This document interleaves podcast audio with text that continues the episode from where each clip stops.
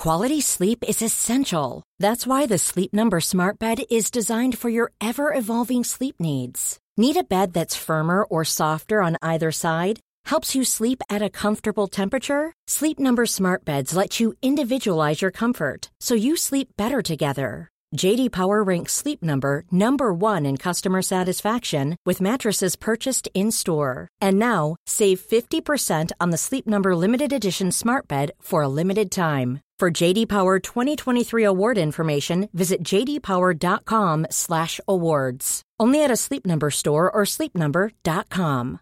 One size fits all seems like a good idea for clothes until you try them on. Same goes for healthcare. That's why United Healthcare offers flexible, budget friendly coverage for medical, vision, dental, and more. Learn more at uh1.com. Hallå! Simon Gärdenfors heter jag och snart börjar min podcast Arkivsamtal som klipps av min redaktör Marcus Blomgren. Mycket nöje!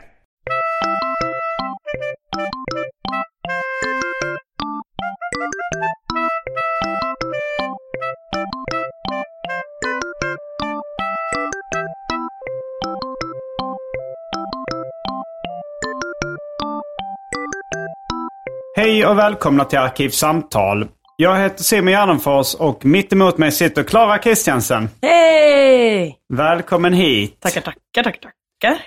Du är komiker, Ja. poddare, Ja. människa, Ja. kvinna, Ja. en eh, glad skit ja, ja, till och från. och eh, kompis till mig skulle jag nog ändå räkna dig till. Tackar, Eh, tackar, tackar, tackar. Det skulle jag också göra. Du skulle också räkna dig själv till kompis. till din kompis. Ja. Ja, mm. Ja. Ja men det är ju trevligt. Eh, då har vi klarat av det. Mm. Eh, idag så ska vi... eh, så ska du få välja ämne. Oh, spännande. Men du får inte välja exakt vad du vill. Nej. För jag tänkte så här... ja, vad är jag intresserad av att prata om? Mm. Så tänkte jag, jag skriver ju skämt varje dag. Mm. Och när jag sorterar in dem så sort- sorterar jag in dem under olika rubriker. Mm. och då tänker jag att de rubrikerna, det är ju ofta där det finns då flest. eh, då borde det vara saker jag tycker om att prata om eller som jag tycker är intressant eller något sånt där. Just det. Så de här rubrikerna har jag listat så ska du få välja en av dem. Mm. Då är det sjukdomar och handikapp. Mm. Mat och dryck. Mm. Kultur. Mm. Barn, föräldrar och släktingar. Djur. Ja. Rasism. Ja. Sex och onani. Mhm. Alkohol, tobak och, och narkotika. Mhm. Pedofili, sexuella övergrepp och våldtäkt. Man märker vilket ämne du tycker var roligast hittills. Judar och nazism. Mm. Ord, uttryck och språk. Ja. Ålder. Mm. Religion. Mm. Kiss, bajs och fisar. Mhm. Sexism, feminism och könsidentitet. Ja. Musik. Förhållanden och romantiska relationer. Mm. Homosexuella och homofobi. Och sist men inte minst, övrigt. Toppen. Eh, Uh, för hel, välj helst inte övrigt. Nej. Nej. Eh, även om jag tyckte det lät väldigt roligt så kommer jag nog inte heller välja sexuella övergrepp-temat. Pedofili, sexuella övergrepp och våldtäkt. Mm. Det är roligt att jag skiljer på uh, dem. Uh, alltså, jag hade i och för sig kunnat eh, inkludera våldtäkt i sexuella övergrepp. Det låter som att jag inte tycker att det är ett sexuellt övergrepp. Sexuellt övertramp. Eh, ja, nej den kommer nog inte bli. Den känns Ja, lite även om tung. du skrattade. Ja, det, det är ju eh, lite det som är poängen med det. Att det är en stark laddning i, i de, de ämnena. Mm. Eh, jag blev också förvånad över att du har djur som kategori. Jag vet inte hur många gånger jag har hört dig skämta om djur. Nej, jag skämtar inte jättemycket om djur. Eh, jag skri- det, det är inte den eh, som har längst uh, lista skämt under sig, den Nej. kategorin. Eh, men ibland så slinker det in ett och annat djurskämt. Eh, jag, är, jag är inte Jesper Rönndahl. Eller Anton Magnusson verkar också skämta om djur uh, Just rätt det. mycket. Mm. Men det kan hända att jag, jag har väl något skämt om något djur tror jag. Jag tror inte jag har något om... Alltså jag har nog någonting där jag så nämner djur, men ingenting där huvudtemat är djur. Nej, jag har ett skämt eh, om, eh, om en hund i min, nya, i min kommande special. Spännande. Ja. Eh, alltså jag blev ändå lite nyfiken på föräldrar, släktingar och barn. Barn, föräldrar och släktingar. Ja, förlåt. Det var jag inte är nyfiken på att prata om det. Ja, kanske. Mm, det var ingenting som jag bara direkt så, oj vad många anekdoter jag har här. Men Nej. det känns spännande. Ja. Det stod och vägde mellan det och något annat ämne. Eh, ja, men jag tycker alltid om att prata om kärlek och relationer. Ja. Ehm, sen Förhållanden och romantiska relationer. Ja. Men det känns som att vi har gjort det ändå. Ja, det har vi. Men eh, barn, föräldrar och släktingar, eh, ja, varför, varför inte? Ska Varför vi ta inte? det? Det blir toppen. Ja. Ehm, du har föräldrar och släktingar, Men inga barn. men inga barn. Nej, det stämmer. Men man kan prata om dem ändå. Det kan man ju. Man kan ju prata om barn man känner. Ja, Eh, man kan prata om barn man önskar att man kände. Ja det är jag intresserad av att höra om båda. Ja. Vi kan Eh. börja med eh, sprängstoffet. Vilka barn önskar du att du kände? Jag vet inte, ibland får man väl upp så barn. Det finns ett barn på TikTok som eh, eh, alltid har alldeles för stora t-shirtar. Alltså de köper liksom inte riktiga pyjamasar till henne, utan de bara så, här köper vi en jättestor t-shirt. ja. Det är väldigt gulligt. Okej. Den ungen önskar att jag kände. Eh, är det en svensk unge? Nej, så det är, oddsen är Att ska emot skri- mig. Och den här ungen har mycket följare då? Ja, precis. Det är många som vill känna det barnet. Ja, just det. Konkurrensen är hård också. Ja, jag, alltså jag känner syskonbarn. Mm. Eh, men annars kan jag inte komma på något barn. Alltså jag tycker inte det verkar jätteroligt att umgås med barn. Nej, just det. Du är inte ett fan så sett. Inte jättestort fan. Alltså så här, jag, jag tycker de kan vara lite gulliga och lite roliga. Men jag blir snabbt eh, mätt på att leka med dem. Det, är- jag- det är så här.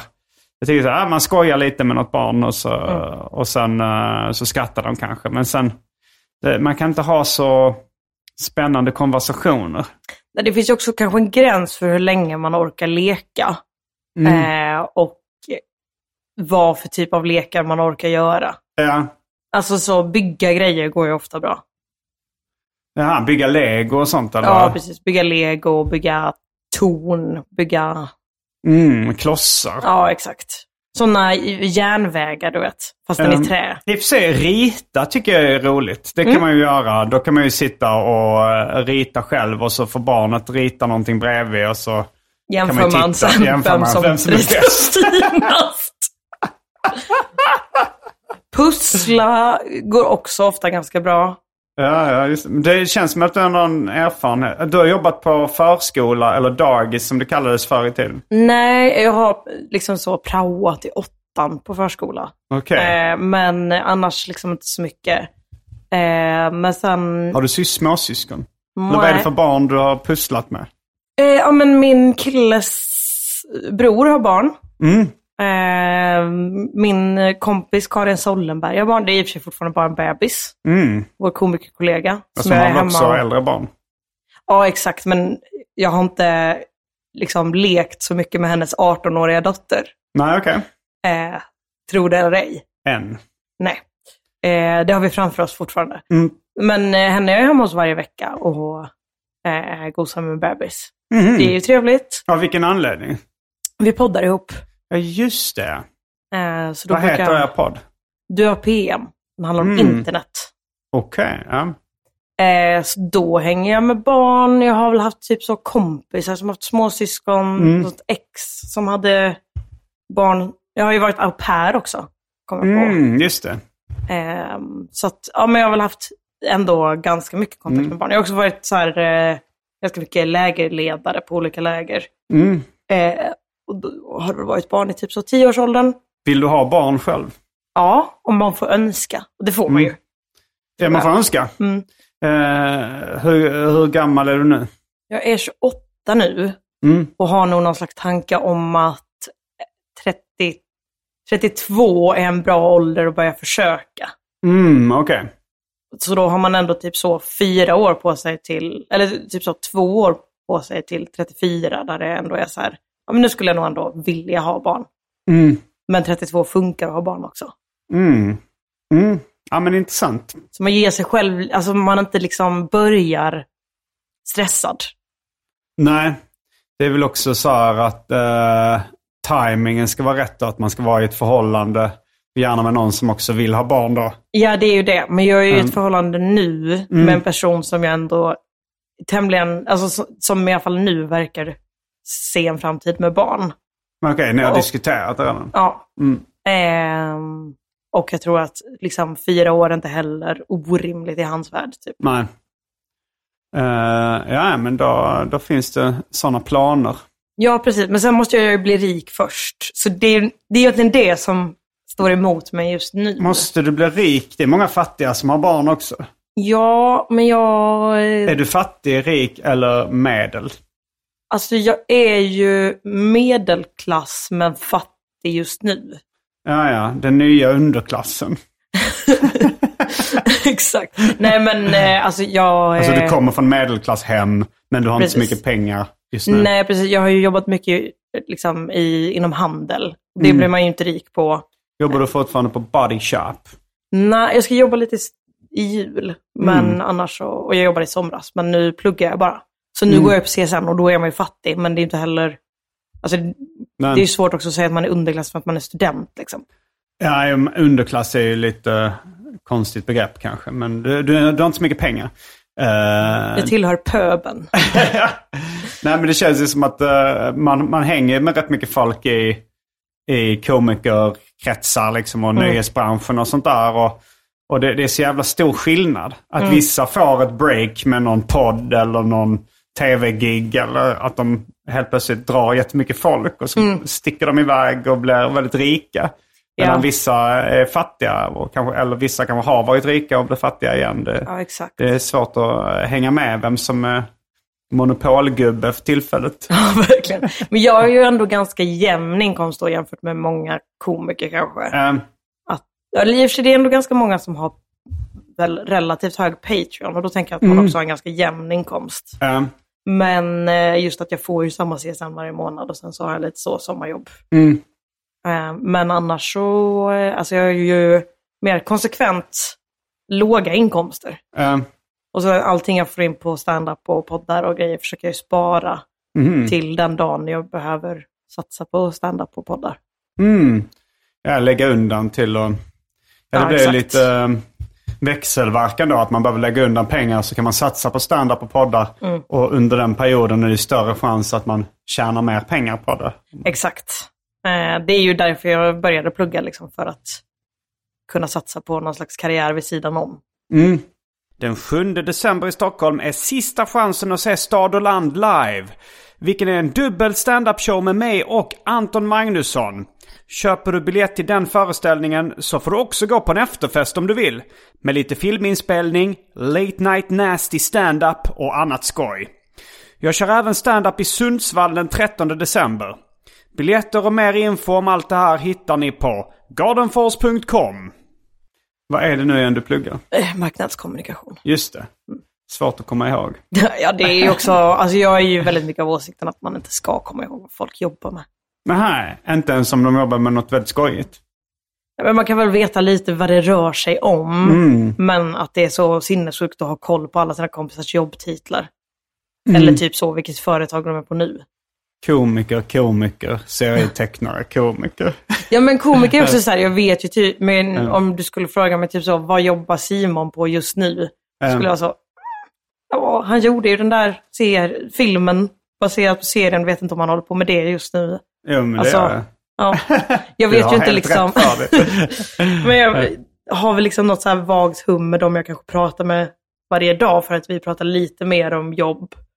Men överlag väldigt dålig koll på vad kompisar är på för företag nu. Mm. Eh, ja, så då, ehm, då, då, har, då har du har liksom en plan eh, för barn och sådär. Ja, precis. Jag behöver inte vara rik, men jag behöver vara ekonomiskt, håll, ekonomiskt gångbar i min Mm. karriär. typ. Är båda dina föräldrar vid livet? Jajamensan. Har ni bra Alive kontakt? and well skulle jag säga. Alive and kicking. Ja, verkligen. De är De hurtiga. sparkas. Ja. Eh, var bor de någonstans? I Sölvesborg. Mm. Alltså det gör typ hela min eh, släkt. Vad, vad jobbar de med? Eh, min pappa är, eh, han är ju civilekonom och jobbar på kommunen. Mm. Alltså inte Sölvesborgs kommun, men alltså närliggande. Jag vet inte hur mycket jag ska säga om min pappas jobb, men han jobbar på kommunen i alla fall. Mm. Tror inte du är med på eh, Aftonbladets lista över de 15 sexigaste yrkena. Nej, det tror inte jag heller. Eh, vad jobbar din morsa med?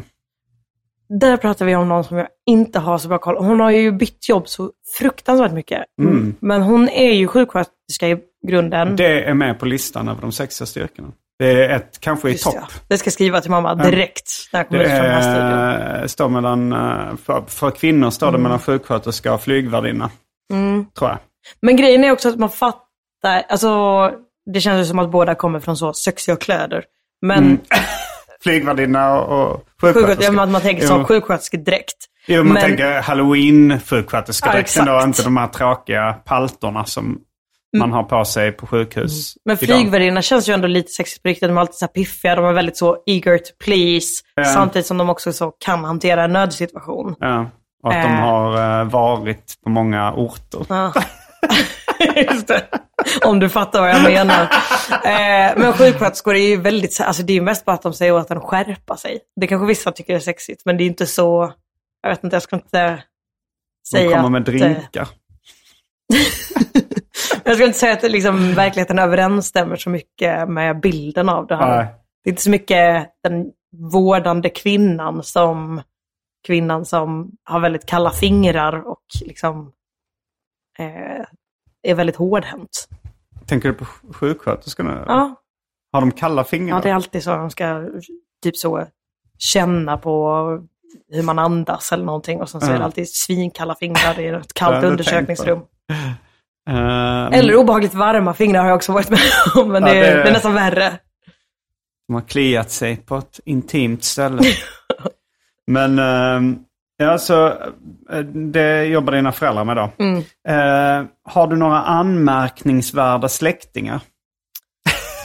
Nej, alltså all, hela min släkt kommer ju från eh, Sölvesborg eller liksom omkringliggande, Gualöv eller Agerum. Alltså det är verkligen så väldigt, väldigt nära Sölvesborg. Ja, är, Sölvesborg Listerlandet? Eh, Listerlandet ligger liksom i Sölvesborgs kommun, Mm. men det är landet utanför. Alltså Sölvesborg är att bo inne i stan Mm, okej. och Listerlandet är att bo på landet. Liksom. För Listerlandet är väl känt för inavel? Ja, precis. Eh, kommer du från en inavlad av- avlad släkt? Nej, nej, utan eh, eh, tvärtom så är det väldigt mycket att mina föräldrar har lite så högfärdig ton mot de som är från listlandet. Mm, mm. Eh, nej, men alla kommer därifrån. Min farfar är ju från Danmark, men det är ju Ju. liksom det enda... ja, men jag heter Christiansen. Jag tänkte att folk Jaha, hade plockat ja, ja. upp på... Okej, ja. Eh, men det är den enda som inte kommer från Sölvesborgsområdet. Mm. Typ. ja min eh, mormor eh, var från Danmark. Mm. Hon flydde från kriget. Just det, det är ju coolare. Att fly från kriget? än att bara, jag vet inte riktigt vad min farfar, vad som tog honom till Sverige. Jag tror inte Mm. det var krig i alla fall. Vilket år var det ungefär? Men min, min farfar var ju eh, någon form av liksom sjöman, om det fortfarande är titeln man hade på den tiden. Mm. Men liksom i unga år. Så han var ju väldigt tatuerad för att vara i den generationen. Mhm. Hade han ankare? Eh, det vet jag inte. Jag vet att han hade någon naken kvinna på underarmen. Klassiker. Ja, eh, men liksom ändå helkroppstatuerad typ. Aha, ja. Eh, vilket ändå var rivigt. Mm. Det låter ju coolt ju. Mm, och väldigt mycket så, vi kollade gamla fotoalbum när vi var små, och då var det mycket så. De satt på olika fester och rökte och hade det gott. Mm. Eh, så det var nog ändå lite rivigt liksom. Och både min farfar och min farmor hade också barn innan de träffade varandra. Mm. Vilket väl också är lite ovanligt för den, för den tiden. Liksom. Ja, ja. Ehm, Och också så, men det är mycket från den sidan släkten som jag inte vet så mycket om. Som liksom bara helt plötsligt dykt upp, för de pratar inte så mycket om grejer. Nej. Alltså inte så mycket så, här har vi mörka hemligheter, Nej. utan bara så, min pappa när han var, jag tror han var typ 30, när han fick reda på att han hade haft danskt medborgarskap fram tills han fyllde 11. Mm. Bara för att ingen hade kommit på att berätta det för honom. Alltså det är lite mer så, eh, I och för sig, vad gör man med ett danskt medborgarskap? han Ehm, man kan, alltså, utövar hygge gissar jag. Man får väl bo inom EU, eh, hur mycket man bor och jobbar ganska mycket hur mycket man vill inom EU. Så Mm. det, det spelar inte så stor roll om man har danskt medborgarskap.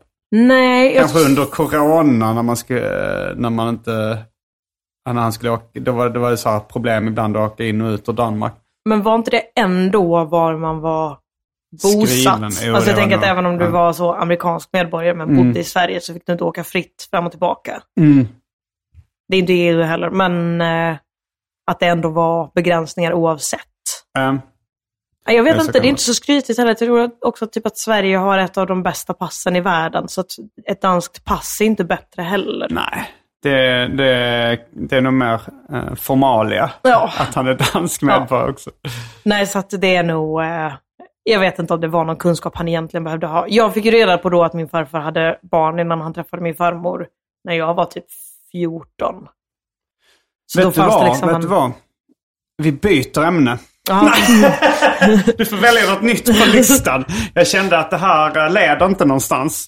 Nej. Bara, eh, vi måste byta ämne. Det, vi får ta, det, vi får ta, eh, vill du höra dem igen eller, kommer du, eller vill, du kan få titta på ja, det listan. kanske är snabbare. Ehm, Uh, eller vänta, vi kan göra så här. Det har blivit dags för det omåttligt populära inslaget Välj drycken. oh,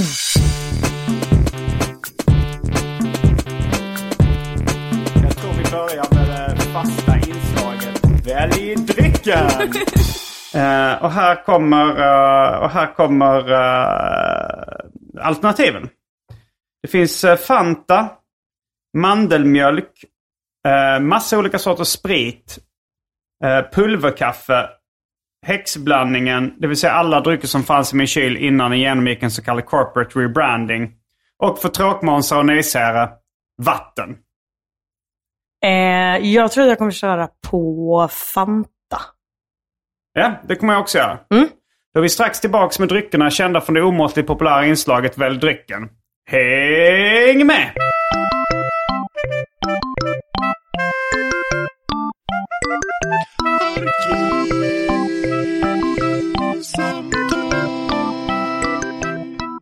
Då är vi tillbaks med dryckerna kända för det omåttligt populära inslaget Välj drycken. Och det här hastiga bytet av ämne, det är ingen kritik mot dig eller mot dina släktingar. Utan eh, bara mot ämnet släktingar. Men jag vet ju också att jag ska ha utkik nästa gång jag ser det på en standup-scen. För att jag är nyfiken i allmänhet på släktingskämten. ja, men jag, jag, jag, jag skämtar ju kanske ibland om min morsa eller om eh, Andreas farsa eller Just någon det. släkting eh, här och där liksom. Som, eh, några, Mm. Jag har ju lite sådana eh, kul grejer de har sagt eller sådär. Eh, men aldrig någonting om släktingar i allmänhet. Konceptet att ha släktingar. Nej, det, det vet jag inte om jag Nej. har. Nej, men det, det är väl... Skämt är också en sak. Jag, de här ämnena tänkte jag mer att det är så här, vad är jag intresserad av? Men jag är kanske inte så jätteintresserad av släktingar egentligen. Det har jag nog fått lite kritik för också av min morsa. Så här, att eh, jag, jag, alltså jag är inte så familjär. Jag tycker inte det är så jättekul med släkt, eh, vad släkten gör eller sådär. Nej, jag tycker också alltid det är konstigt i eh, datingprogram när de är så himla... Alltså de kan ju säga att familjen är viktig för dem, det kan jag fatta. Men det, att det är ganska många som har det som krav, att så här, familjen måste vara viktig för dig. Ja, just det. Det känns Men- amerikanskt också. Så family oriented. Ja, Att så här, Kanye West, eh, han gillade Kim Kardashian för att hon var familjeorienterad. Eller så att hon var familjär liksom. ja och grejen är att så här, jag kan väl fatta om man vill att någon är det gentemot... Alltså så, mina föräldrar är viktiga för mig, därför Ja. är det nice om du också tycker att de är trevliga att umgås med. Men det är så sjukt att ställa krav på vad någon annan har för relation till sina föräldrar. Ja, Tänk om de var vidriga. Tänk om det är typ så Ystad-familjen. Vilka är Ystad-familjen? Det var de eh, som typ eh, hemskolade sina barn och sen visade det sig att de typ var inlåsta och illi- alltså, Ja, ja, ja. vad heter Mm. det, illitterära. Mm. Eh, ja, nej, det, det är verkligen inget krav. Men jag tycker... Nej. Alltså så här, men det, det är väl vissa som kanske har en sån här eh, idé då att någon som har en dålig relation till sina föräldrar är ingenting att satsa på för då är man dålig på relationer. alltså det kan vara taskigt då ifall föräldrarna har varit hemska mot den. Ja, verkligen. Det känns lite som skuldbeläggning av offret. Ja. Eh, Det är väl också bara bättre, alltså, för jag kan ju förstå typ så att man vill ha någon, kanske inte som ett krav, men jag tänker ändå att det är en typ green flag att ha en bra relation till sina ex. Mm. Ja, det, det är det kanske. Men ens föräldrar är ju också så en helt annan relation. Ja. Fast samtidigt så har jag märkt att eh, eh, det brukar inte vara så populärt när man har en bra relation till sina ex. Alltså så här, om man har kontakt med sina ex fortfarande. Det, ses, brukar inte ses med blida ögon på det. Men jag tänker att det är skillnad på en god relation och en nära relation. Eh, en intim relation. ja, Eh, nej, men, att, man, att man inte är ovänner liksom. Ja, typ att man talar gott om den personen typ. Man talar gott om sitt ex. Ja, alltså kanske inte så, fan vilken nice patta hon hade. Men ändå så, Eh, typ, vi, att man kan berätta typ kanske positiva minnen av den tiden man hade ihop. Eller att, det vill man inte höra. Ja, men inte som i så här, åh det här gjorde vi som var så romantiskt när vi var i Paris. Men att man ändå så utan problem kan nämna att så här, ja men det var när jag och mitt ex var, eh, när vi bodde på den adressen typ. Det gör väl ingenting. Det är väl bara positivt att så här, du inte försöker radera ett minne ur ditt nej, liv. nej, nej. Det, du har rätt att man ska ha en uh, lagom avslappnad relation. Alltså så här, ifall man aldrig nämner någonting. Mm. Men, men eh, man vill ändå höra lagom lite känner jag. Alltså Ja. lagom, lag, alltså så här, det är så här.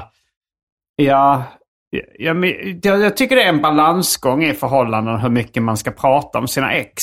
Ja men absolut, man ska inte liksom kanske berätta om sitt sexliv. Nej, nej, nej. Eller så här någonting jämförande med relationen.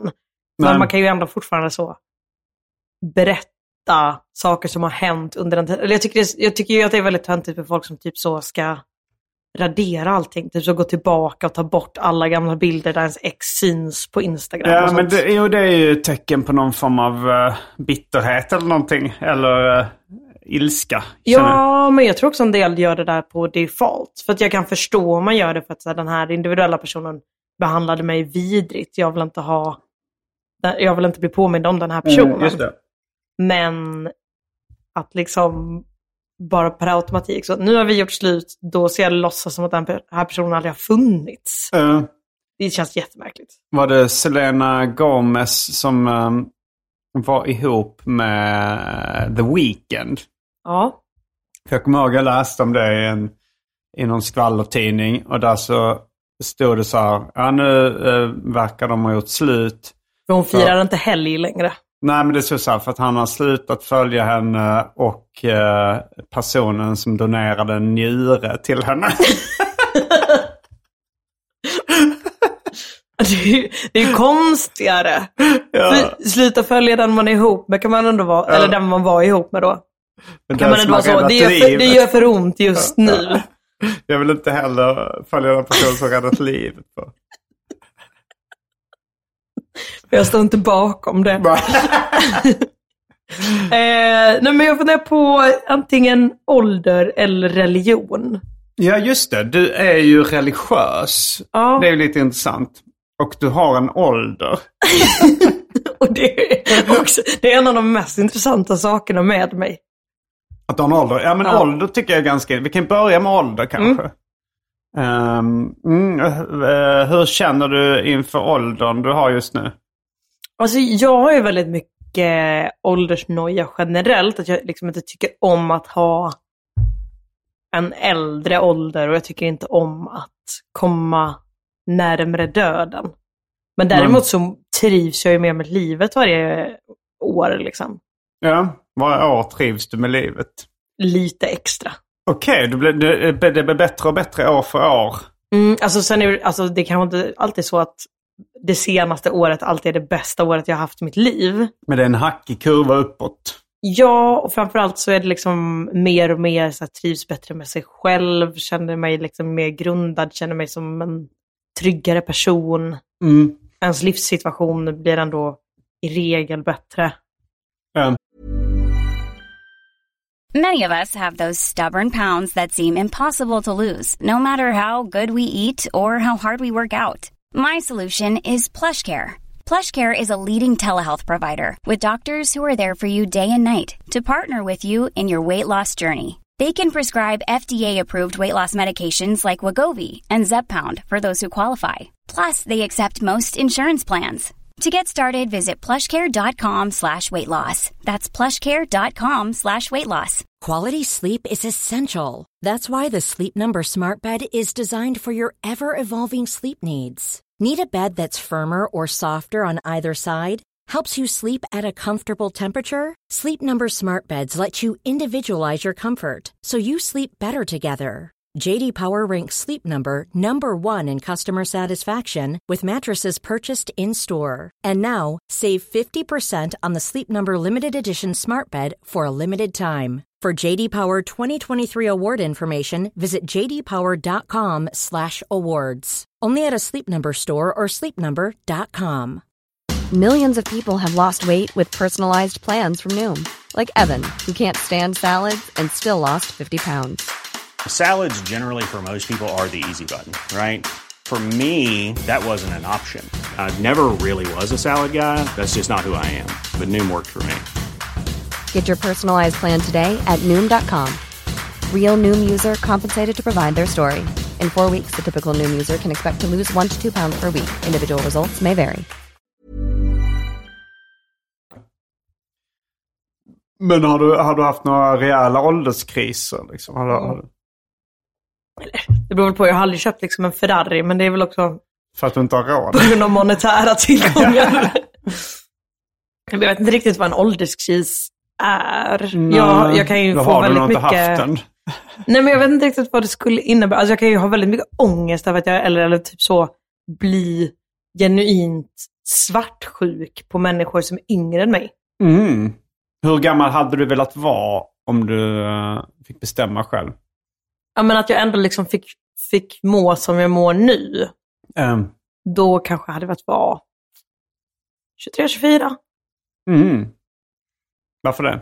Jag vet inte, det känns härligt att vara lite så. Då hade jag kunnat vara lite mer ung och lovande kanske. Mm. Istället för gammal och på efterkälken. alltså det är ju inte jättestor skillnad heller, för jag är ju 28 nu. Men det är liksom Mm. som att jag känner mig liksom lite sen på allting. Och typ så här, jag är äldre än typ alla jag pluggar med. Jag är, ja men typ så, jag är ganska fattig fortfarande. Jag har inte kommit så långt i karriären. Ja, en bit ändå. Ja, en bit, men det är, en- det är en kort bit. eh, så jag vet inte, alltså det är ju inget fel på åldern jag är i. Men, Men sen är det väl, alltså det är väl dels då att jag eh, får lite rädsla att vara inaktuell. Och det känns Mm. alltid som att man är mer aktuell om man är yngre. För att det är mer spännande, typ att så här, här är en ung person som gör saker. Nu är jag bara en vuxen person som gör saker. ja. Men sen är det också kombinerat med att jag har väldigt, väldigt, väldigt mycket dödsångest. Så bara ja. konceptet att, Du bli skrev till mig att du var väldigt rädd för att bli mördad. Och det är en grej som har börjat, alltså jag har ju ofta, jag har haft mycket katastroftankar, men de har Mm. blivit mycket, mycket värre. Och framförallt så eh, har jag liksom börjat, dels sover jag med lampan tänd som vore jag ett barn. Men Mm. också typ så börjat på riktigt kolla under sängen när jag kommer hem. Efter monster. Nej, efter mördare. Som, är, som kan beskrivas som monster i kvällspressen. Ja, exakt, att de måste också så använda lite extra vidriga metoder. Annars är jag inte rädd för dem. Eh, men även att jag så, för jag har ett par gummistövlar som står i garderoben. Och då har jag börjat så lyfta bort jackan så att jag kan se att ingen står i mina gummistövlar. För det vore ju ett synnerligen genialt sätt att gömma sig i någons lägenhet. Att ställa sig på gummistövlar i garderoben. Bakom en jacka. så, att man Ja. inte syns. så även om man öppnar en garderob så ser man inte dem för att de Ja, står... Det låter som eh, ett extremfall av katastroftänkande. Ja. Och också typ så här, kollar dörren kanske i snitt. Ja men kanske fem gånger innan jag går och lägger mig. Mm. Och kanske totalt på en kväll åtta gånger eller något Varför sånt. tror du att någon skulle vilja mörda dig? Jag vet inte. Slump. Man tror alltid att det inte ska hända en själv. Jag är lite av den motsatta skolan, att jag tror att allt ska hända just mig. Uh, uh. Ehm, nej men, och det kommer ju och går i perioder, men det är också så här ibland om jag typ hör ett ljud utanför min lägenhet så kan jag fundera på om jag verkligen ska lämna lägenheten den kvällen. Mm. Men där har jag också ändå varit så här, okej men det måste jag göra, för gör jag inte det då är jag psykiskt sjuk på riktigt. Alltså då är det ett problem på Ja, ja, riktigt. Jo, det, det är det ju. Alltså, det brukar, man brukar ju räkna det ifall det påverkar ens vardag eller sådär. Att Mm. man inte kan göra sakerna man brukar göra eller vill göra. Så, eh, då är det, så, så, ja, så det enda som hindrar dig det är för att du inte vill vara sjuk. Exakt. Men så att jag får liksom så lite ångestpåslag, kanske går väldigt, väldigt fort genom korridoren fram till hissen. Mm. För jag har ganska lång korridor också, liksom, så att ingen ska hoppa ut från någon annan lägenhet och mörda mig. Har du pratat med någon eh, som, inte bara, som inte är professionell poddare utan professionell psykolog eller någonting om det här? Nej, jag har fått höra att jag borde det. Ja, men det låter ju lite eh, som att eh, du kanske skulle kunna få hjälp. ja, men jag vet inte heller hur man går till... Vad ska, du, ska jag ringa vårdcentralen och säga hej, jag kollar i gub, gummistövlar? Ja, absolut. Alltså, du, kan- du kan säga så här eh, att du har eh, psykiska problem. Att du är rädd för att bli mördad. Ifall, ifall det nu är är så illa att, att du funderar på att stanna hem, att inte liksom gå utanför dörren. Så eh, s- ja, det, de kanske så här, finns någon form av KBT eller piller eller någonting annat som, som kan eh, hjälpa dig med ditt problem. Vet du vad det stora problemet är ju att Du är rädd för att bli mördad av terapeuten. Ja, nej, det är ju att jag tänker att om jag går i KBT så kommer deras lösning vara så, nu får du en utmaning som är att du inte ska kolla dörren innan du går och lägger dig ikväll. och det vill jag ju inte, för då kanske jag blir jag tror inte mördad. att det är så. Jag tror inte de... eh, Alltså så för att ha låst dörr, det, det har jag med. Alltså jag låser också dörren. Ja, Eh, också för att jag ibland har känt att folk har ryckt i mitt dörrhandtag och sånt. Alltså både vad någon gång när jag hade, det var någon som bara tittat in i min dörr en gång innan jag låste, alltså när jag var i 20-årsåldern. Eh, och sen Panik. så har, har jag nå- någon gång efter jag började låsa känt att folk ändå har ryckt i dörren. så att jag låser också liksom. men jag hade också någon som ryckte i dörren för några veckor sedan och det har ju inte hjälpt. Nej, Eh, inte för att jag tror, alltså jag tror inte att det är någon som är ute efter specifikt mig, så det är inte liksom paranoi, paranoia Nej. på det sättet. Nej, jag har ju också eh, ryckt i fel dörr någon gång när jag ska, Mm. alltså när jag är förvirrad eller full eller någonting. Ja, men precis. Eh, Men jag tänker ju också att om det är någon, alltså, de kanske går runt och mördar lite på måfå. Det finns ju inte folk som har gått in i lägenheter och mördat någon. Ja, ja. Utan att det har varit liksom specifikt gentemot den personen. Men det är väldigt ovanligt. Det är väldigt ovanligt, men, Men, men, det kan så, det, är hända. det, så du är rädd för att uh, KBT ska vara dålig? Alltså att det ska... Att det är den som blir mitt fall, ja. eh, Nej, men det är väl lite också typ, jag har ju haft perioder när jag har haft ganska problem, mycket problem med ångest kring mat. mm, Ehm, sen har det liksom väldigt sällan tagit sig fysiska uttryck i min kropp. Ehm, ätstörningar liksom. Ja, eller? precis. Men bara liksom mycket mer ångesten och typ så konstiga ätvanor än att jag typ har så svält mig. Mm. Ehm, men däremot så, för då var jag också så att jag inte ville söka vård för att jag var rädd att de skulle liksom så hjälpa. en- Alltså du vet, man vill inte riktigt bli frisk heller. Nähä. Alltså, för att jag tänker att det fortfarande är bra att jag ser till att jag inte blir mördad. Mm, Och att jag ändå bra. någonstans i bakhuvudet, även om jag fattar att det inte är bra att ha massa ångest kring mat, det är, det är liksom stor nackdel i Mm. mitt liv, så finns det ju fortfarande någonting i mig som är så, ja, men jag vill inte sluta ha den ångesten. Nej, För då kommer jag förlora min möjlighet att gå ner i vikt. just det. Jag tänker på... en skämtteckning av Gunnar Krantz. Där Mm. eh, det är en konstnär som går till psykologen och som säger med vår nya metod så kan du bli fri från din ångest på bara några månader. Mm. Han säger, eh, vill du ta ifrån mig mitt levebröd?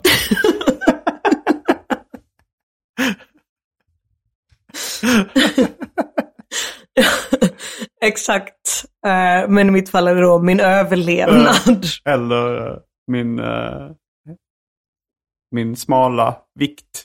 Ja, men den, den har jag inte uppnått ännu. Nej. Men det finns ju någonstans i mitt bakhuvud att jag fortfarande kan uppnå den. Eh, Jag, jag eh, har ju länge känt mig som en misslyckad anorektiker. Att Ja. jag så här, har anorektiska tankar men jag lyckas inte genomföra dem så jag blir bara normalviktig. Ja, men det är väl det jag, men det är väl, jag tror att det är, räknas som generell ätstörning typ. Sen är jag ju inte diagnostiserad liksom, eh, med det, men eh, eh, att jag har liksom väldigt, väldigt mycket ångest kring ätande. Mm. Ehm, och som sagt, alltså så här, eh, jag vill ju inte bli anorektisk på något sätt. Alltså så här, men det är fortfarande en del av det sjuka som är att Mm. jag typ inte vill vara utan matångest heller.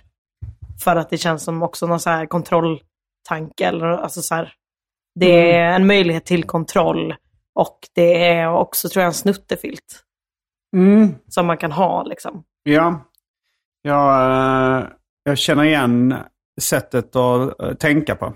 Jag hade väl lite kring eh, alltså så här, arbetsnarkomani. Mm. Jag pratade med några andra serietecknare på någon sån här förlagsmiddag en gång för nyligen. Och då, då så pratade vi lite om arbetsnarkomani. Det var många, några av dem som liksom hade det där. Mm. Och då så var det någon som frågade så här, får du dåligt samvete när du inte jobbar? Eh, och det kunde jag absolut relatera till. Det får jag rätt ofta. Alltså så här, en inre press då. Att, jag, att, eh, att om jag inte liksom jobbar, så eh, även, om, även om jag har liksom jobbat från nio på morgonen med mina egna grejer och sen så är klockan kanske åtta, nio på kvällen och det är så här, för, så här ibland kanske åtta, nio där, liksom, men då, då har jag ändå jobbat rätt länge hela dagen. Mm. Och även om jag så här, kommer, och sen går jag och kör stand-up och så kommer jag hem från stand-upen. Känner att jag borde göra lite mer. Jag kanske borde eh, så här, gå igenom gigget eller publicera den här podden eller förbereda eh, någonting annat eller planera filmen. Att jag så här, eh, har, får lite dåligt samvete om jag inte jobbar. Mm. Och det, är ju, det låter ju som någon form av arbetsnarkomani. Ja, verkligen. Eh, men samtidigt så, så, förstå, så eh, relaterar jag till ditt sätt att resonera. Att det är så här, "Ah, jag är inte så sugen på att bli av med det. Då hade, hade jag fått mycket mindre gjort. Mm. Och hade fått mindre fördelar. Hade fått bli mindre rik och berömd. Och jag hade, eh, Det är ju också jobbigt då om eh, det är så att andra, alltså nu fattar jag att du kanske inte ser andra serietecknare som konkurrenter nödvändigtvis, men mm. ändå om de andra i din bransch också är arbetsnarkomaner. Ja, nu är jag att- inte så inne i seriebranschen längre. Det här var liksom... Ja men på den tiden. Ja, ja. Liksom Mm. att, så här, man vill inte heller, och det finns ju ändå arbetsnarkomaner inom stand-up också. Absolut. Ehm, Jag är en av dem. Då vill man inte eh, liksom, om man skulle sluta, då menar det, betyder ju det att man halkar efter. Det gör man ju. Ja. Så att man kan inte ta det mer hälsosamma valet för att alla andra är ohälsosamma. Man kan ju göra det. Ja, jo, jo, men med en Men stor man, eh, nackdel. Alltså det är ja, lite... det, det finns ju också säkert de som... Jag tror, jag tror inte Johan Glans är arbetsnarkoman. Jag vet inte om han är det. Men, eh, men eh, jag tror att man kan absolut bli väldigt framgångsrik utan att vara arbetsnarkoman också. Sen, sen är det ju större chans att man blir framgångsrik om man är arbetsnarkoman. Det är Ja. större chans att man blir smal om man är anorektiker också. tror jag. Och det är nog större chans att eh, man inte blir mördad om man är totalt jävla paranoid. Men är det värt det? Precis. Man måste också vikta fördelarna mot nackdelarna. Nej, men jag tänker att det är lite som... Eh, jag kollade ju jättemycket på Real Housewives of Beverly Hills ett tag. Mm. Och då var det någon som pratade om att så här, men jag vill inte använda botox. Nej. Men eftersom alla andra gör det, så, alltså så här, då kan inte jag efter. Men jag kan inte åldras med värdighet då. För då ser jag så jävla gammal ut. Ja, Men hade vi ändå alla typ så haft samma premisser så hade jag klarat av att göra det. Jo, nu, nu är botox någonting som jag inte liksom har vuxit upp med. Men om man jämför det med deodorant så kan jag, kan jag ändå förstå det. Så här, Okej, det här är löjligt. Att alla går runt och använder smörjer in något skit i armhålorna varje dag. Men jag vill inte vara den enda som går runt och, och luktar sämre än de andra. Ja men så raka benen är väl Ja, också ja, liknande grej liksom. Ja. Där är det också så, för det stör ju ingen egentligen. Alltså en skarp svettlukt kan ju ändå störa folk. Ja, men nu tänker jag, jag diskuterade faktiskt det med Andrea i morse när hon lät en sladdrig grå plastpåse ligga framme i köket. Så, eh, men det var väl liksom, eh, hon hade en matlåda då. Så sa jag, ja men jag lägger den här i, i din väska istället. Jag vill inte se den här plastpåsen. Och eh, det, eh, då försökte jag förklara, för mig är det visuella intrycket här lika starkt som en uh, lukt. Tänkte jag om, om du hade haft mer förståelse ifall det var en, ifall för fan det stinker här.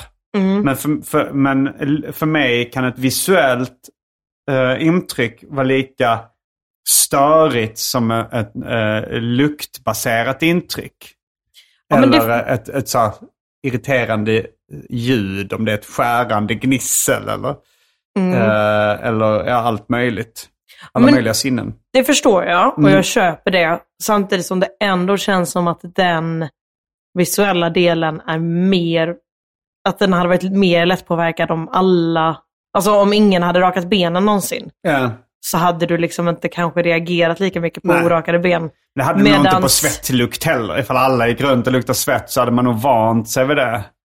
Kanske. Och tyckt så här, ja ja det är ju så man luktar. Det är kanske inte världens godaste. Men eh, Mm.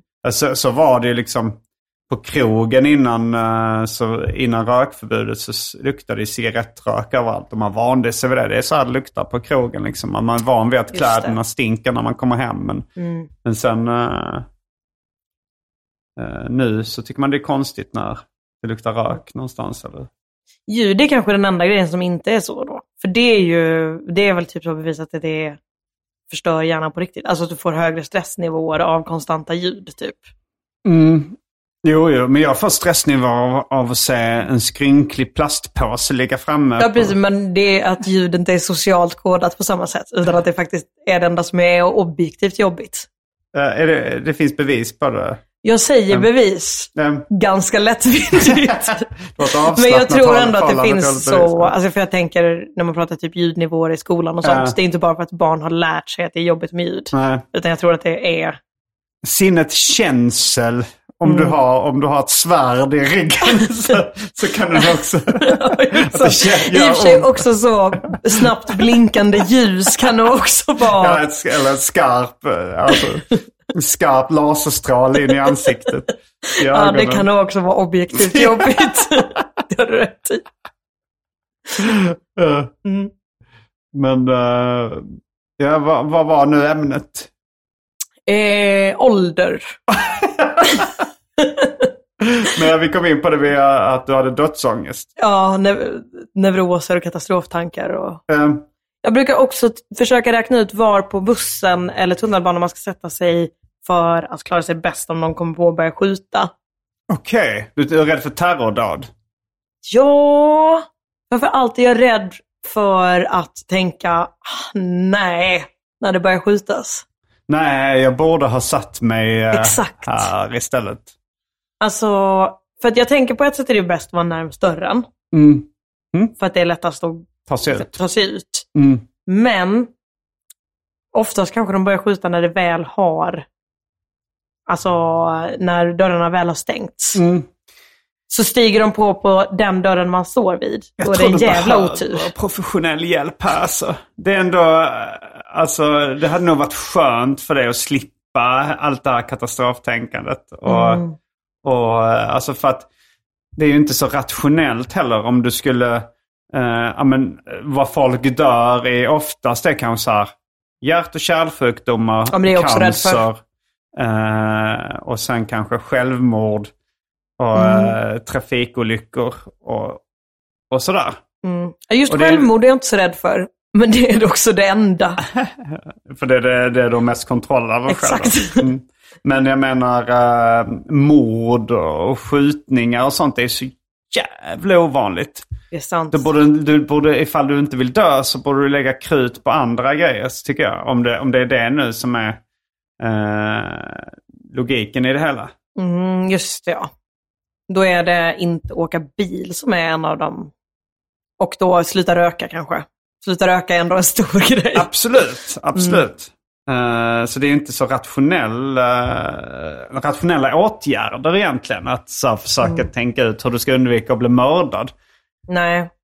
Nej, men det är nog också typ så här att undvika, för det är ju dels då liksom dödsrädsla, men det är också typ så undvika rädsla. Alltså att det är som att man är så rädd för ångesten i sig, eller rädsla i sig typ. Ja. Men det tror jag nog man kan få hjälp med. Ja, ja men det kan man ju. Ja. Men, Men samtidigt förstår jag om man inte pallar söka hjälp också. Jag får ibland höra att jag borde söka hjälp för olika saker. Ja, men jag vet liksom inte, för jag har ju aldrig haft kontakt med vården av sådana orsaker. av psykiska skäl. Exakt. Nej. Så jag vet inte, eller jag ringde en gång till vårdcentralen och då sa de, det här låter inte bra, men vi har inga tider just nu, kan du ringa tillbaka en annan gång? Och då sa jag ja, och sen gjorde jag aldrig det. Nej. Och sen har jag liksom, jag vet liksom inte riktigt hur man går tillväga. Nej, alltså det, här- jag tror eh, det lättaste idag är det väl någon form av eh, Där man bokar ett videosamtal och sen får man en remiss till något, eh, något ställe. Just det. Typ Det kan man göra vid, för allt är öppet är statligt ägt Det är statligt, eller? alltid upp, ja det är det kanske. Jag, Ja, typ- för jag, är ju, jag vill ju inte stötta Kry. Jag är ju anti privata vårdlösningar. Liksom. Mm, Så att eh, det Ja, är men allt är principiellt. öppet kanske är bättre då. Mm. Om det, ja. Mina Men då- principer är starkare än min dödsångest. Ja, Men om du ringer alltid öppet eller kontaktar dem så är kanske det det lättaste sättet nu för Mm. tiden. Ja, Men det är bra, då kan vi återkomma nästa gång jag är med och se Ja. om, det har, Det blir en upp... om det har eh, bättrat sig. Det... Ja. Har du någon dödsångest? Eh, nej, tvärtom. Livsångest. ja. Ångest över att det är så många år kvar ja, men ibland kan jag få sådana eh, såna liksom känslor. Så här, vad ska man göra? Nu har jag ju mycket grejer att göra, men alltså så här, mer när man... Eh, om man är gammal, ska man leva? Alltså, det, men jag tycker man lever ganska länge. Och eh, när jag mår som sämst får jag absolut inte dödsångest. Då är det mer, det var det jag menade med tvärtom. Att om jag mår dåligt så har det mer en lite lätt dödslängtan. Ja, jag förstår. Ja, men det, det kanske är lite antingen eller också. Alltså vad man ser som någon slags Och på ångestpunkt. Ja, ångestpunkt. Ja, men på ett sätt, alltså så här, att bli mördad. Absolut. Skönt sätt att dö på. Ett skott i huvudet liksom. Jag vill inte tyna bort i cancer eller lida i någon jobbig sjukdom eller bli fastklämd under något skit i en bilolycka. Eller. Alltså, ja, då eh, absolut eh, en bazooka rakt i ansiktet. Det är också, alltså om vi pratar om ovanliga sätt att dö, så tror jag att det är det ovanligaste sättet att bli mördad.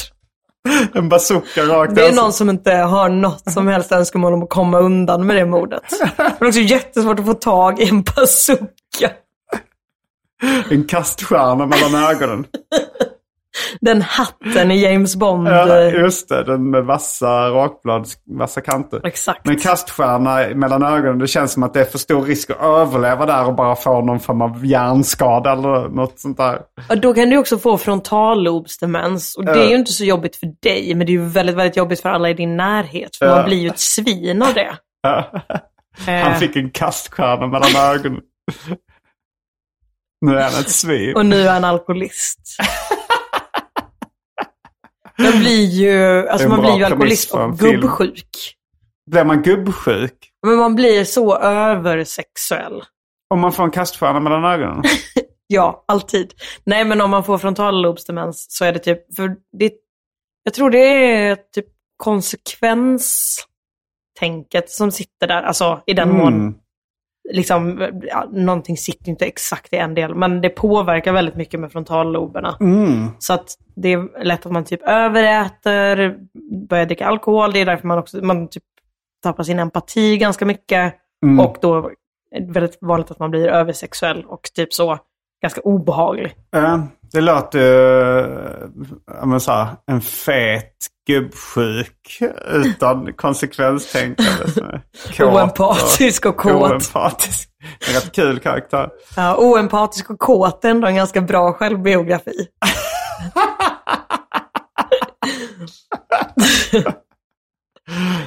Sj- Självbiografi av Hagamannen. Varför Oempatisk och kåt men med fräcka cowboyboots. Hade han det? Jag tror det. Ehm, vad var det jag tänkte på? på? Om du inte vill bli mördad, hur vill du dö då? Alltså... Eh, inte alls. Inte alls. Du vill aldrig dö. Du Jag är, evigt också, liv. jag är också lite rädd för evigt liv, för det verkar inte heller toppen. Mm. Hur Men, du än gör förlorar du. Åh, jag vet inte. Men alltså, dö av ålderdom på något sätt med, liksom med, med värdigheten i behåll. Men det är väl ändå ganska många som gör det nu, att man lever liksom, man är ändå pigg väldigt länge. Och sen så är det liksom typ så, sista året är inte toppen. Och man, Mm. Men uh, ma- det, ålder är ingen dödsorsak längre. Det får man Nej. inte skriva på papperna. nej. Men då är det väldigt. Jag vill inte säga någonting annat, för jag har ju också sån... Eh, Tänk att apropå du min ångest. Ja, exakt. Alltså jag tänker att om jag säger någonting så kommer jag antingen dö exakt, alltså då kommer jag dö exakt så typ. Mm. Men, Men- du har sagt mord många gånger. Ja, det är sant. Ja, men jag har ju sagt, jag har ju manifesterat att jag inte vill bli mördad. Ja, okej. Men om jag skulle säga ett sätt jag vill dö på, Jaha, ja, ja, så är det så jag du, skulle dö. Be careful what you wish for. Exakt.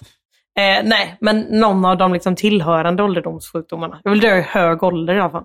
Mm. Du vill dö när du är gammal. Ja. Och med alla, alla jag älskar i en intakt skick gärna. Du vill att de ska stå där runt dig. Ja. Ja, eller i alla fall att de också får leva länge. Mm. Okej. Mm. Det, är, det, är en trå, det är en tråkig önskan. Jag önskar att jag kunde säga något spänn, mer spännande. Jag önskar att jag kunde säga bazooka rätt i nyllet. en bazooka rätt i plitet. Men eh, tyvärr. Mitt i blajan. En grej jag har tänkt på med ålder och att bli äldre, som s- stör mig något oerhört mycket, är att det är ganska många som typ lägger ut, alltså kanske antingen twittrar om det, men jag har också sett ganska många som typ lägger ut filmer på typ så, bara gamla människor som kanske äter ensamma på en restaurang. Mm. Och bara typ så, så sitter alla i kommentarerna och bara Oh my god, I'm crying. Åh nej, jag blir så illa berörd. Och stackars människa. Alltså att det är så, man bara filmar en inte ett ont anande gammal människa är som också- äter ensam. Va- Varför inte bara... eh, Då gör man ju det. Det är, ju- det är ju inte tragiskt att äta ensam. Alltså hemma eller på en snabbmats i, i bar. Om du tar en, en, eh, en pizza slice i baren på någon eh, diner. Det är inte tragiskt. Det är ju så här, okej, dukat bord. och Det har blivit tragiskt av för att folk postar sådana grejer. Ja, och det är också jätteintegritetskränkande. Ja, ja. Och bara filma någon och bara, gud vad sorgligt. Men jag såg också någon tjej som typ så, det var typ hennes kille som filmade henne, att hon bara satt och storgrät. Mm. Och så bara ser man typ så, en, en gammal gubbe i bakgrunden som äter ensam. Mm. Det är ju helt sjukt att Ja. se någon och bara börja storböla för att man antar att den är ensam. Låt folk eh, äta och dricka själv. Och, Ja, och, och lägga inte i. Men för man kan ju ha sådana tankar. Alltså det kan jag ha. Dels kanske man ser ensamma gamla människor, kanske människor som har, men jag vet inte, kanske typ så väldigt speciella utseenden eller typ så här någon, eh, typ så här, har Någon svårt som är ovanligt vacker tänker du. Ja, gud vad jobbigt det måste vara för dig att vara över alla andra. Nej men kanske typ så, om man ser någon som eh, haltar fram, fram väldigt kraftigt. Eller så här, att jag, man kan känna någon slags sympati initialt. Men då får man ju också bara rannsaka sig själv lite, en aning och inte bara så lägga ut en film på när man själv sitter och gråter. Så, och jag såg en man som haltade. Jag såg en kvinna med käpp Eh, jag får inte upp de här i mitt flöde. Jag har nog ett m- mindre empatiskt flöde. Eller, eller vad man ska säga. Men, Ja, jag vet inte. Jag vet inte om det är någon slags vilja att måla ut sig själv som hyperempatisk. ja, det är nog många som har. För det är ju väldigt populärt nu att prata om att man är liksom högsensitiv och ultraempatisk och sådär. Och att prata om det som någon slags sjukdom, vilket det verkligen inte Det är. är verkligen och, skryt bara. ja, och det är också aldrig sant. Du har Nej. aldrig träffat någon som säger att de är högempatiska som faktiskt har en enda inkännande känsla. alltså det är alltid så att de sitter och pratar om hur empatiska de är och då bara missar att någon tar livet av sig i bakgrunden. alltså, ja, jag blir så irriterad på det. Det känns så, det är så himla, himla självgott. Eh, Och typ så, överlag får jag ju upp mycket folk som kanske pratar om sina egna känslor som att det inte är universella mänskliga upplevelser. mm. Alltså mycket folk som så, åh jag hade ingen aning om att det här berodde på min ADHD. Jag trodde att alla hade det så här. Och så man, så, det trodde du inte alls det, för alla har det så här. Hade du frågat x antal människor så har alla det så här. Att det är så att man ibland glömmer varför man gick in i ett rum. Mm, ja. Och så tror de att det är en sån del av deras diagnos. Och så Nej, alla har känt så här så länge det har funnits rum. jo, absolut. Jag som har så dåligt lokalsinne också. eh, Att du glömmer vilket rum du är i. Ja, men ibland går jag in i fel rum.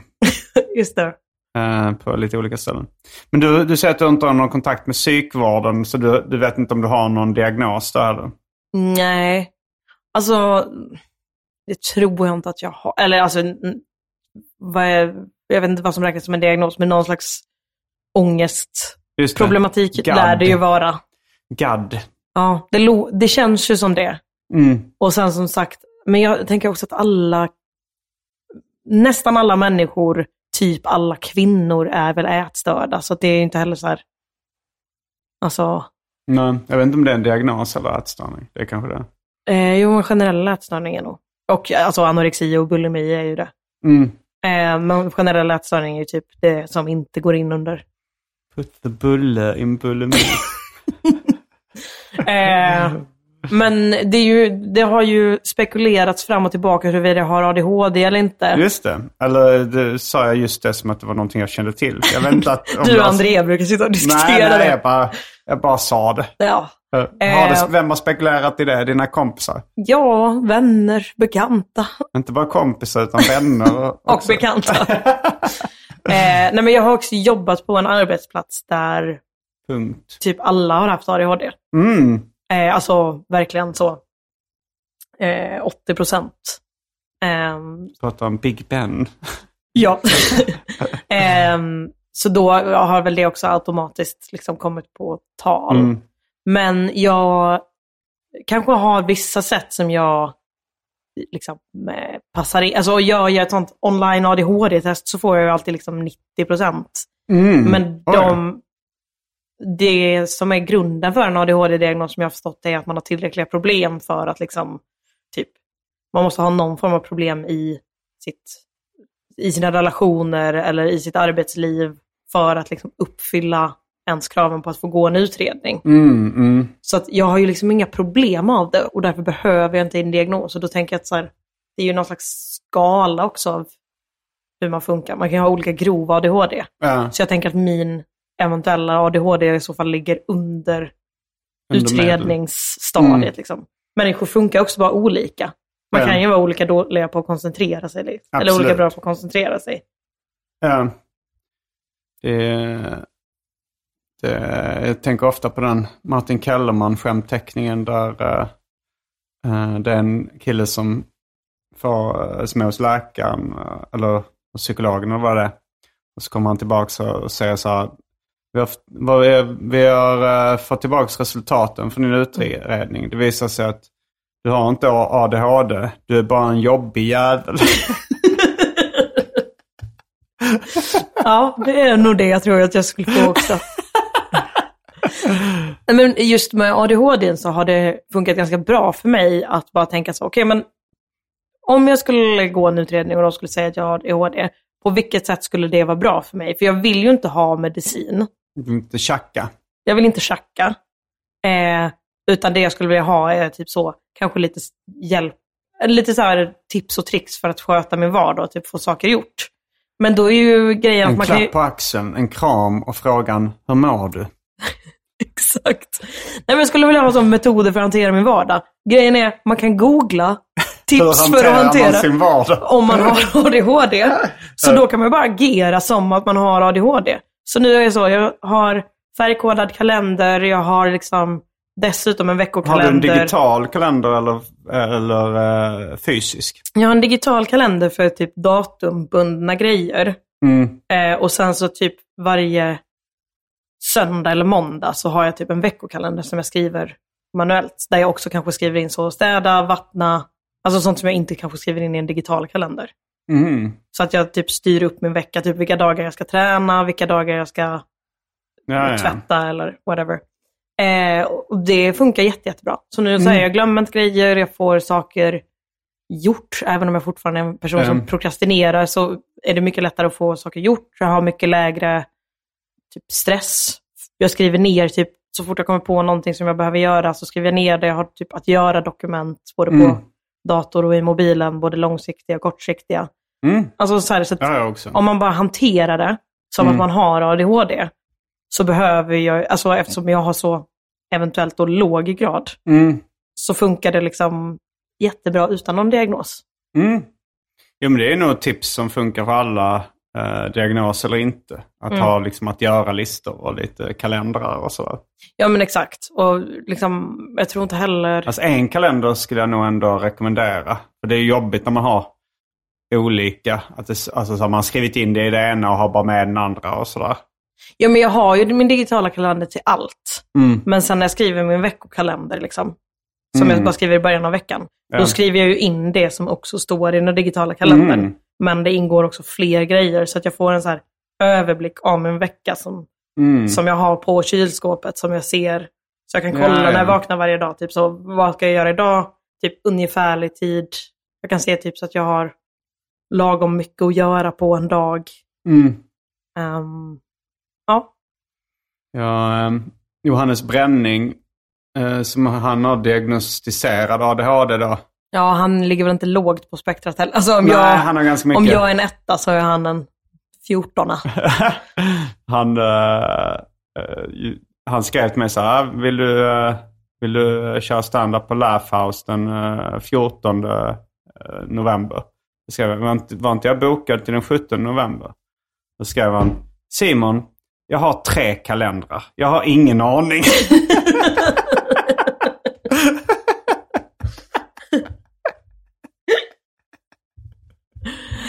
Nej, det låter som en väldigt dålig idé. Ja. mm, vill du eh, hänga med in i den Patreon-exklusiva världen? Ja, varför inte? Varje vecka så släpper jag ett bonusavsnitt av den här podden exklusivt för er som donerar en valfri summa per avsnitt på patreon.com arkivsamtal. Patreon.com arkivsamtal alltså. Det finns redan över 40 exklusiva avsnitt som du får tillgång till. Så det är mycket kul för valfri slant. Vill du bara vara schysst och säga tack för åratal av underhållning så kan du även swisha en slant på 0760 72 47 28. All denna info finns även i avsnittsbeskrivningen. Och glöm inte att följa mig på Instagram och andra sociala medier. Där bjuds det på gratis skämt och mycket annat. Mm, då eh, rundar vi av det här eh, ordinarie avsnittet av Arkivsamtal genom att säga det var allt för den här veckans avsnitt av Arkivsamtal. Jag heter Simon Gärdenfors. Och jag heter Klara Kristiansen. Fullbordat samtal.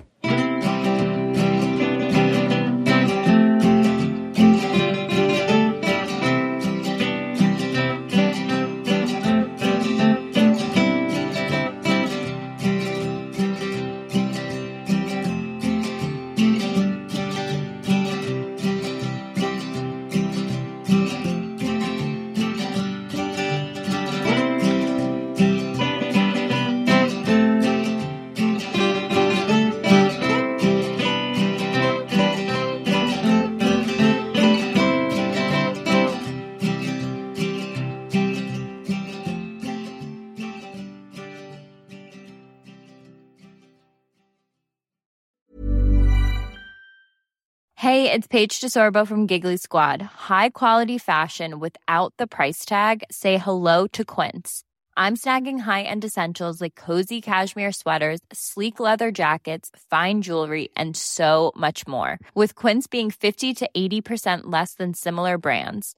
And they partner with factories that prioritize safe, ethical, and responsible manufacturing. I love that. Luxury quality within reach. Go to quince.com slash style to get free shipping and 365 day returns on your next order.